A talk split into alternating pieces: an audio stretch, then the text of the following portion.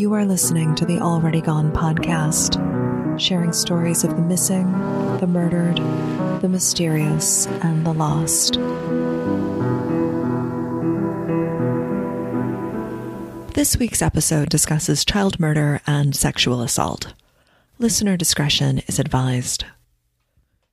When a family, particularly a family with young children, is visited by tragedy, you'd think they'd had enough that somehow their quota of bad news, loss, and grief was met. Once someone they loved died by violence, they should be spared from enduring it yet again. And I'm certain that by 1995, Kathy Barnes, a mother of three in her 30s, was ready to say uncle, to beg the universe to spare her and her young children from any more tragedy after losing her husband to a violent murder leaving her with three children under the age of six. The subject of today's episode, Barbara Barnes, was just six years old in January of 1989 when her father, Gary, was murdered. The man responsible for her father's death, Lewis Duggan, continues to serve a life sentence for the crime. Looking at Barbara and her two younger siblings, children who lost a parent at a young age, one would think they should be spared anything further, that the universe would call a moratorium on tragedy, allowing them to resume something resembling a normal life. That was not the case. You wouldn't think it was possible, but things are about to get harder for them, their young lives more tragic and complicated. Somehow, after losing their father and husband, Barbara, Melissa, Gary Jr., and their mother Kathy soldiered on. Of course, they all missed Gary. Losing him, especially to violence, was a shock. They relied on help from family, including Kathy's sister, Mary, and her husband, Lewis Boyce. Kathy and the children moved into an apartment in the same building as the Boyce family, a small apartment where the children slept in one room and Kathy slept in the living room. Kathy worked a little bit, but mainly relied on Social Security payments to support her family. In December of 1995, Barbara Barnes, the oldest of Kathy and Gary's kids, was in the eighth grade. Despite being in her teens, Barbara was small, barely five feet tall and weighing just 75 pounds. Her hair was long and dark, and usually secured in a ponytail. While her brother and sister took a bus to the elementary school each morning, Barbara walked from her home to Harding Middle School. Thursday, December 7th, 1995 was no different. Barbara got up, dressed, and headed out. Another student, a fellow eighth grader, spotted Barbara near the intersection of Brady and Ridge Avenues, but when he looked back a few minutes later, she was gone. Come with me to a cold winter day in 1995 when 13 year old Barbara Barnes, daughter, sister, and outstanding student, heads off to school only to cross paths with a monster. Steubenville, Ohio is a small town located on the Ohio River, just across the water from West Virginia's panhandle, and only a few miles east of Pennsylvania. While Steubenville is in Ohio, the nearest big city is Pittsburgh, Pennsylvania, just 40 miles to the east. Steubenville is best known for Fort Steuben, a reconstructed military fort from the 1800s, and, of course, at Christmas time, the holiday nutcrackers which dot the town. Hundreds of handcrafted, life size nutcrackers. They are fascinating to see and draw tourists to the community to shop the holiday market and ride a festive trolley decked out for the season. Barbara Barnes would not live to see her community transformed into a holiday wonderland as the nutcrackers didn't take shape until long after her murder. On Thursday, December 7th, 1995, Barbara dressed, brushed her hair, tying it up in a ponytail like she often did. It was just another school day. She left at her usual time, heading to Harding Middle School where she was in the eighth grade. Her aunt's mother in law, the elderly Gertie Boyce, who lived in the apartment across the hall from the Barnes family, waved at Barbara from the window as she departed, and Barbara waved back. Barbara's route to school, a quick 10 minute walk, takes her near an entrance to the freeway. Ohio State Route 43, which starts in Steubenville and runs west to Cleveland. Standing at this intersection, Barbara can see the brick school building she attends.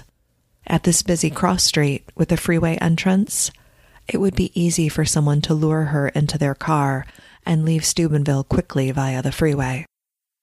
Thursday, December 7th happens to be a day that an attendance officer is working for the district.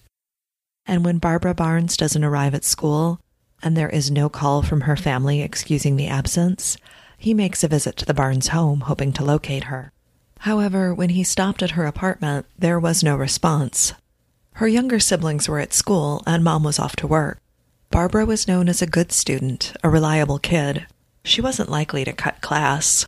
Her school principal will later tell the press that, quote, she was just lovely and never bothered anyone. At the end of the school day, Kathy Barnes is greeted by two of her three children, but there is no sign of her oldest daughter. When Kathy checks with Barbara's friends, she learns that Barbara didn't make it to school that morning. Barbara's uncle, Louis Boyce, drives Kathy to the police department to report that her daughter is missing. When they arrive at the Steubenville Police Department, one of the first questions is, Were the two of you arguing this morning? Kathy responds truthfully. She and Barbara didn't fight or argue. It was just a regular day. Did Barbara seem upset or off? No, she seemed okay when she left. Kids went to school like they're supposed to, the two youngest on the school bus, and her oldest walked to the middle school. Police make a note of Barbara's description standing five feet tall and weighing 75 pounds, with long brown hair, often worn in a ponytail, and brown eyes. That morning, Barbara left for school wearing a blue shirt, jeans, white athletic shoes, and a tan coat with hood. She was a responsible student and carried her books in a floral print book bag. It appears that there wasn't a scramble to find Barbara, not by law enforcement, anyway. She was last seen Thursday morning, and searches won't take place until the following week, after Barbara's been missing for three or four days. Sure, police kept an eye out, they made some calls, but there were no boots on the ground type searches for her, other than what was done by her own family. It took Steubenville police until December 11th to rule out the theory that Barbara Barnes ran away from home. When the searches begin, they are intense. The North Ohio Valley Search and Rescue Team brings dogs, and Barbara's route to school is retraced. They also check the cemetery located behind the middle school, as teens sometimes like to hang out there, or use the cemetery as a cut through. If you look at a map of Steubenville, Ohio, you can see that the middle school is adjacent to the cemetery.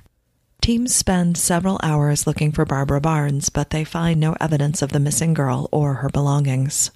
By the end of the week, Steubenville police call in the Federal Bureau of Investigation for help with the case. Steubenville police also reach out to local media, and her case is in the news and on television. Reporters asking anyone who drove down Brady Avenue that morning to please contact law enforcement. Perhaps they'd seen something without realizing what they saw. Almost two weeks after she vanished, the FBI sets up a tip line so people can phone in anonymously with information about Barbara Barnes. On December 14th, Barbara has been gone for a week. Her friends and family organize a candlelight vigil, and more than 50 people from the community attend, praying for her safe return and raising awareness of her disappearance. Another search is organized on December 22nd. Teams joined by specially trained dogs scour the area. As neighboring communities and areas are carefully searched, they can be ruled out, allowing the searchers to focus their efforts in other areas in the hope of locating her. Law enforcement, including police and fire units from other communities, step up to help. They'd like to continue searching again the next day, but a snowstorm is headed for the area, blanketing Steubenville and surrounding communities under several inches of snow. This makes for a picturesque Christmas, but it's not helpful to the people looking for a missing child. In the days before Christmas, police pepper shopping areas with missing persons posters for Barbara. They're hoping someone knows where she is and can help her come home. One year earlier, on Christmas Day 1994, Barbara received a brand new bicycle. In 1995, Christmas comes and her presents sit beneath the tree, unopened. Her mother, Kathy, is despondent. Younger siblings Gary and Melissa are upset and fearful. Melissa starts sleeping near her mother, trying to feel safe after the disappearance of her sister. Immediately after the holiday, the search resumes, with volunteers scouring the area and putting up additional flyers. One of those searchers was Franco Pinocchio. He was kind enough to speak with me about Barbara's case. Franco explained that the searchers were frustrated not to find any evidence, but knew that as they crossed off areas to search, it was bringing investigators closer to finding her. They went through fields, woods, parks, anywhere that Barbara could be hiding or could be concealed. The searches extended beyond Steubenville. There were a lot of people looking for Barbara and wanting her home safe. As 1996 arrives, Barbara's case slips from the headlines. Her mother is desperate, despondent, and in dire need of support from friends, family, and the community. When her husband was killed several years earlier, that was hard. And even though it had been several years, she had barely gotten back on her feet. Losing her oldest child, her beautiful, intelligent daughter, nearly destroyed her. A loss like this would bring any mother to her knees, but it was particularly hard for Kathy Barnes. According to those who interacted with her, Kathy Barnes had challenges of her own intellectual disabilities that made it hard for her to advocate for her children or to provide them with a secure, stable home life. I believe, based on what I've read and heard about this case, Kathy was doing the best that she could, but her limitations made it difficult for her to do more. She loved her children and she did what she could, but a situation like this overwhelmed her completely. January of 1996 marks the anniversary of her husband's murder years earlier. It's a struggle under the best of circumstances, but with Barbara missing, it's all the worse. Her oldest child, her sweet, smart, dark haired daughter, is gone and no one can find her. In late February 1996, the mysterious disappearance of Barbara Barnes takes an unexpected turn when remains are discovered in a creek bed in Pennsylvania, not far from the Pittsburgh International Airport. But first, a word from our sponsor.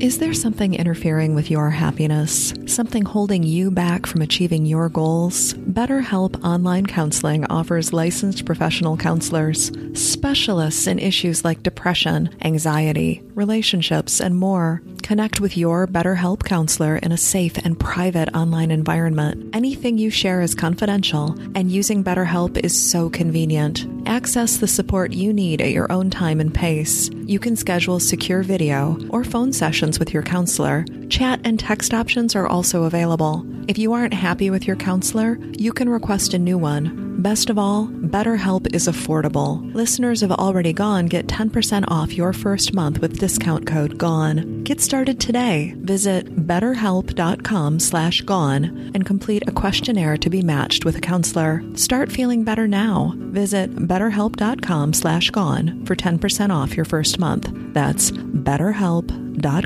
slash gone. On Friday, February 23rd, road workers are conducting a wetland survey when they spot bones in a creek bed. Maybe it's a deer carcass, but when they take a closer look, they realize there is clothing with the bones, including white athletic shoes and blue jeans. Barbara's remains were discovered buried on the edge of a creek about a hundred yards from Potato Garden Road in Findlay Township, Pennsylvania. Unseasonably warm weather with temperatures around 50 degrees caused a thaw, which sent water running through the creek bed. The running creek uncovered the remains, which are frozen through. While the body is transported to the coroner's office immediately, autopsy must wait at least 24 hours so the body can thaw out for proper examination. Allegheny County Coroner Cyril Wecht performs the autopsy and notes that the body is badly decomposed, Wecht tells the press that despite decomposition, quote, the facial features can be discerned. While no specific mention is made of how long Barbara's body was left outside, it appears that she's been dead for weeks, likely murdered not long after she left for school on December 7th. Newspapers report Barbara's cause of death as strangulation or smothering. I would imagine that the condition of her remains made it hard to pinpoint how she died. Steubenville police drove Kathy to Allegheny County, Pennsylvania, so she could identify Barbara's body. It hurts my heart to know that she did this alone. A widow with no one there to hold her hand or comfort her in what was likely the darkest moment of her life. In an interview with the local paper, Kathy said that she was terrified and prayed that it would not be Barbara. But it was her. It was her daughter. While the family is organizing her funeral, law enforcement has a lot of questions and new paths to pursue as the investigation shifts from missing person to murder. One of the first things that law enforcement discovers is that the parcel of land that Barbara's body was found on has a connection to Barbara's uncle, Louis Boyce. I've seen this explained two ways. One, that the creek bed where her body was concealed is on property owned by the Boyce family. I have also seen it explained that she was found within a mile or so of property owned by the Boyce family. And whether her body was on property owned by the Boyce family or near property owned by the Boyce family, it's a strange and concerning coincidence especially since someone went to the trouble of taking Barbara 40 miles from Steubenville to bury her remains in a shallow creekside grave. On February 27, 1996, a funeral is held for Barbara Barnes. It's been seven years and one month since the funeral for her father, Gary. Barbara's siblings, Melissa and Gary Jr., are 10 and 6 years of age when their sister is laid to rest. Kathy Barnes has no money to bury her daughter, and the city of Steubenville rallies around her to pay for the funeral and purchase a headstone. Much of this is coordinated by Jefferson County Victims Assistance Program Director Phyllis Riccadonna. The funeral of Barbara Barnes is sad and beautiful. Her casket is mauve with silver trim. The lid is decorated with a spray of pale pink flowers trimmed in purple. One of her classmates remarked that she had, quote, the most beautiful casket and another said that Barbara really missed her dad and was with him again, finding the silver lining in a horrific tragedy. A local printer makes up 300 programs for the service, but it's not nearly enough for the hundreds of people who arrive to pay their respects to Barbara and show support for her family. Many of Barbara's friends and classmates, kids who had grown up with her, are in attendance along with their parents. The service is held at 11 a.m. on Wednesday morning. Students from the middle and high school are welcome to attend and pay their respects, but the schools remind them that this must be done with parent permission. Harding Middle School has therapists and grief counselors in place to work with students and Barbara's friends. One of the school administrators tells the press that they'd feared the worst when she disappeared and had professionals on standby for when this moment arrived. On the day of Barbara's funeral, her uncle, Louis Boyce, is quoted in the newspaper Parents of the world, protect your children. When asked about who could have done this, he tells the press, quote, she would never get into a strange vehicle. Louis Boyce became the family spokesperson. Barbara's mother was in no position to talk to the press about the murder of her child. Phyllis Riccadonna, the Victims Assistance Program Director for the Jefferson County Courts, again steps in to help Kathy Barnes during this, her darkest hour. Riccadonna and her husband put up a cash reward for information leading to the arrest of the person responsible for murdering young Barbara. Riccadonna also helped the three remaining members of the Barnes family relocate to another apartment, one without so many memories. She also helped Kathy find a steady job so she can better provide for her two surviving children. As the community laid Barbara to rest, the FBI and local police continue their investigation into her murder. They are trying to determine how Barbara Barnes ended up in Pennsylvania, buried on or near property owned by her uncle. If it wasn't her family, who could have known to choose this location? Where was Barbara picked up as she headed off to school? Was it on the busy road near the freeway entrance? Or could her classmate have been mistaken? Maybe Barbara never made it out of the neighborhood. How did someone get her into their car without being seen or heard? Did Barbara know her killer? Did she go with them willingly? There are many unanswered questions surrounding this case. Steubenville, Ohio is a small town, and the rumor mill starts churning. Could a member of Barbara's family be responsible for her death? While the man who murdered her father remains in prison, there were rumors then as well that somehow Gary's murder was a setup, that his death was orchestrated by someone close to the family. And here we are, seven years later, and Barbara is murdered too. Listeners, I've seen a lot of speculation and very little substance to these rumors. Gary Barnes was killed by an acquaintance. The two argued, and the man decided to settle the argument with a gun, leaving three children without a father. Barbara's cause of death is thought to be strangulation or smothering, nothing like the murder of her father years earlier. Before we continue, I need to tell you two things. One, why I chose this case.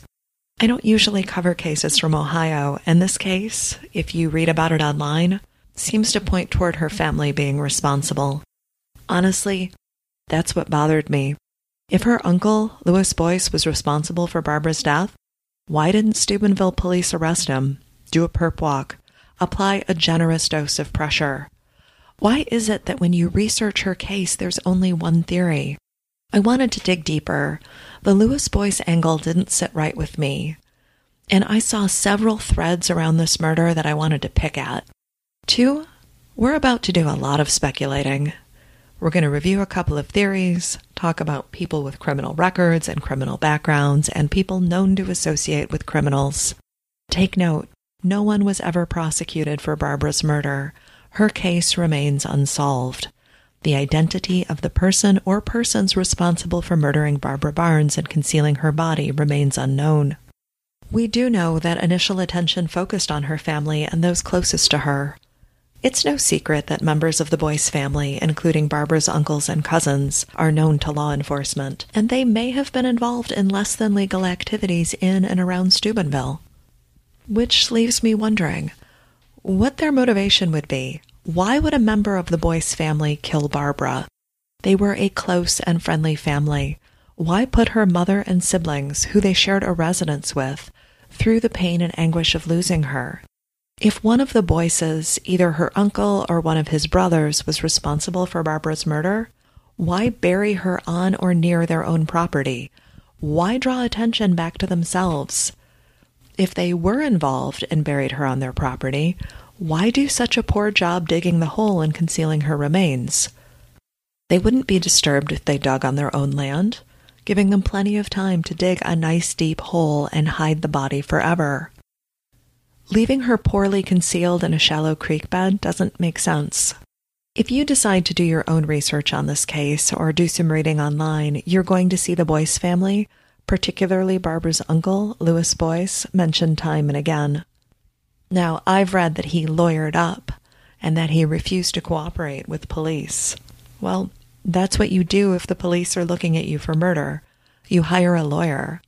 This is normal behavior. You exercise your Miranda rights and you obtain representation. If Barbara were aware of illegal activity happening near her home, it's unlikely she would speak out about it.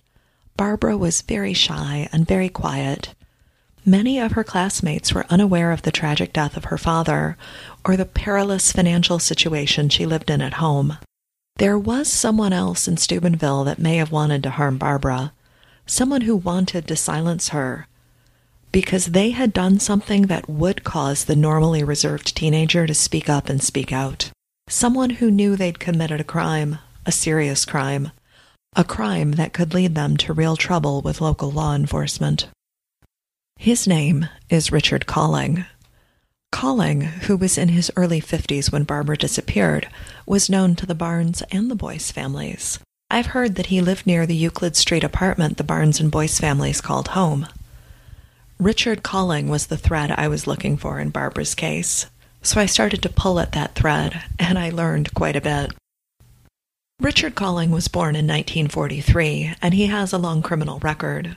In April of 1964, when he was 21, he escaped from the Grafton prison farm on the grounds of the Grafton Correctional Facility, about 130 miles northwest of Steubenville, not far from Cleveland, Ohio. Colling would be captured and his sentence extended to reflect his bad behavior. In 1977, Colling and his then wife are arrested and charged with child endangerment and sexual battery. I couldn't track down if the 1977 charges against him led to any prison time. And if you fast forward 18 years from 1977, Colling is living in the Steubenville area, and according to Melissa Barnes, the 10 year old sister of Barbara, Colling was molesting her, doing things to the little girl that no man should do. Melissa confided in her sister that Colling had assaulted her on several occasions. Barbara, a smart, reserved young woman, was horrified and tried to figure out what she should do to protect Melissa.